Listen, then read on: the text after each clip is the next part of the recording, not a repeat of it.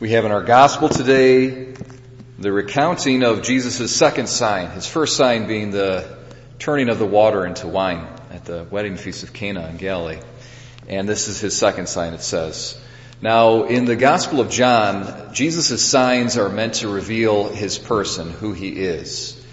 And uh, something very important uh, uh, that we should take observation of in our lectionary during Lent is that for the first three weeks of Lent, we're reading from the Synoptic Gospels, which is the term that's used for the first three Gospels, Matthew, Mark, and Luke. And then from the fourth week of Lent and the fifth week of Lent onwards, we have John. Why the transition here? So we're, and we're right at that kind of uh, watershed mark here, this transition to today. Um, as it is in the Gospel of John, these signs are meant to reveal the person of Christ. We're now transitioning away from a focus on uh, basically ourselves and kind of our own failings and weaknesses, and we're now turning to the person of Jesus Christ. The first three weeks of Lent are the passages from the first three Gospels that have a lot to do with um, our own uh, morality uh, or lack thereof, and uh, the challenge of the of the law God's law, and uh, fasting, and things like that. Things that have to do uh, works of mercy, things that that pertain to us, what we do or what we don't do, what we do well or what we're not doing so well. And um, you know, in a certain sense, uh, there's a kind of a humbling that takes place for the first three weeks of Lent. We're supposed to actually kind of come to a knowledge of our own weakness.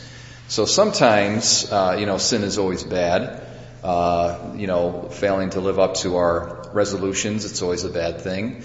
But, you know, God brings good out of evil. And one of the good things that He can bring out of our sin, out of our failings and our, our lack of commitment, our lack of um, being able to live up to our resolutions, is a knowledge, is a deeper knowledge of self that we are weak and that we need Jesus. And so now at this point, after kind of establishing that, we're turning to Jesus because the Gospel of John reveals Jesus. All the signs in John reveal his person, who he is, what he came for.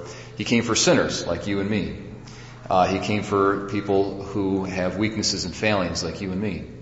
And so now we're transitioning from ourselves to Jesus. It's a nice um, uh, shift of focus from our own failings to the one who can remedy our failings, the only one who can remedy our failings. Uh, I think this is a, there's a certain movement in the virtue of humility in general that follows this pattern. Okay, so humility has two aspects to it. It has an aspect that pertains to the self, but then it has an aspect that pertains to the other, which ultimately really uh, points to God. So, um, I'll give you a little parable here. I'll probably uh, preach something like use this illustration again in a Sunday homily because it's it's a very good one with the virtue of humility, I go back to a, pagan wisdom, actually. Um, Aesop, Aesop's fables. There's a fable uh, in in the collection of Aesop's fables. He, he, says this: Every man is born and comes into the world with like a, a basically a kind of a backpack, um, a double-sided backpack, wearing a double-sided backpack. Okay, you got kind of like a basket on the front of you and a basket on the back. Okay, and uh, your own faults and your own failings uh, are usually deposited in the back one. And the faults and the failings of everybody else are usually deposited in the front. So that, that's what you notice. Okay, so you draw attention to everybody else's issues and problems and sins and failings and offenses against you and whatnot. But you, you have this tendency not to notice the ones that you do. Okay? So, um, humility comes when we take that basket and we actually reverse it we turn it around and we're able to notice and pay attention to our own failings, okay, and, and not the failings of our neighbors. And then actually, one step further. So we begin by noticing our own failings, but then here's something else. Now, this is a higher element or aspect of the virtue of humility, is we take all of those uh, good things that our neighbor has, and we put them in our basket. And we're able to actually notice the good that's in others. Okay. St. Paul has a very challenging passage in his epistle to the Philippians where he says, have this mind in you which also was in Christ Jesus, who though he was in the form of God, did not count equality with God something to be grasped, but he emptied himself, taking the form of a servant, so forth and so on. It talks about Christ's humility, and he says, and Paul goes on to say, he says, regard others as better than yourself. That's, that's pretty, pretty neat to be able to do that, to regard others as better than yourself. I think that's one of the most challenging passages uh, in almost all the Bible. And uh, someone might say, well, what, what if I really am better than this other guy? how do you, how do you, how do you regard someone as better than you if I'm really better than that person? Okay. so, I mean, it's funny, it's a funny question, but there's some, some validity to it. And, uh, I mean, the reality of it is it's true we have to affirm that there are objective uh, aspects and virtues and elements uh, that are better and and worse, okay, in, in people.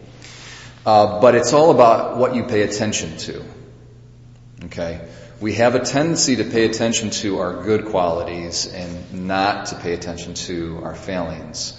And in our neighbor, we have a tendency to pay attention to their failings and not their good qualities. We need to reverse that. We need to take that backpack, that two-sided backpack, and turn it around. So we're noticing not only our failings, but the good things of our neighbors. Yes, they've got bad things. And maybe, maybe from a bird's eye point of view, you are a better person than that, than that guy. Maybe you are. But that's not the point. For you in your mind, what you pay attention to is you should pay attention to that person's uh, positive traits and not their negative, and then pay attention, maybe if you want, to your own negative traits. And thereby, you'll be able to regard others as better than yourself. That's the path to true humility. But notice, though, my point being that there's these two elements or aspects to humility. One is kind of like the negative aspects of yourself, but then the more important and the deeper element is to actually notice the positive aspects in, in, your neighbor. Now, what the theologians say is that those positive aspects in your neighbor are actually a participation in the divine excellence. Because there is nothing good in this world, there is nothing good in our neighbor, except that it is rooted ultimately in who, the one who is truly, absolutely, fundamentally, truly good, which is God. So God's divine excellences are actually reflected all throughout creation. Like if you see someone who's a really good athlete, that is actually a reflection of God's divine excellence. If you see someone who's really beautiful, it's true. That's actually a reflection of God's divine excellence. Now it's kind of a lower level reflection of His excellence. A higher level reflection of His excellence is someone who is virtuous, certain virtues, okay? These invisible qualities that someone might have if they're a just person or if they're a courageous person or if they're uh, full, of course, the highest virtues is charity and faith and hope. So those are the divine excellences we can look towards and there's a humbling of ourselves before them, an abasement of ourselves before those excellencies, which is ultimately a humbling of ourselves before God. So just like we, in our lectionary, we have this transition from kind of focusing on our own self and our own weaknesses, uh, or our own successes possibly in the first three weeks of Lent. Now we're transitioning to the divine excellence, which is Christ, who is Christ. And that's what we uh, are going to be focusing on this week and the following.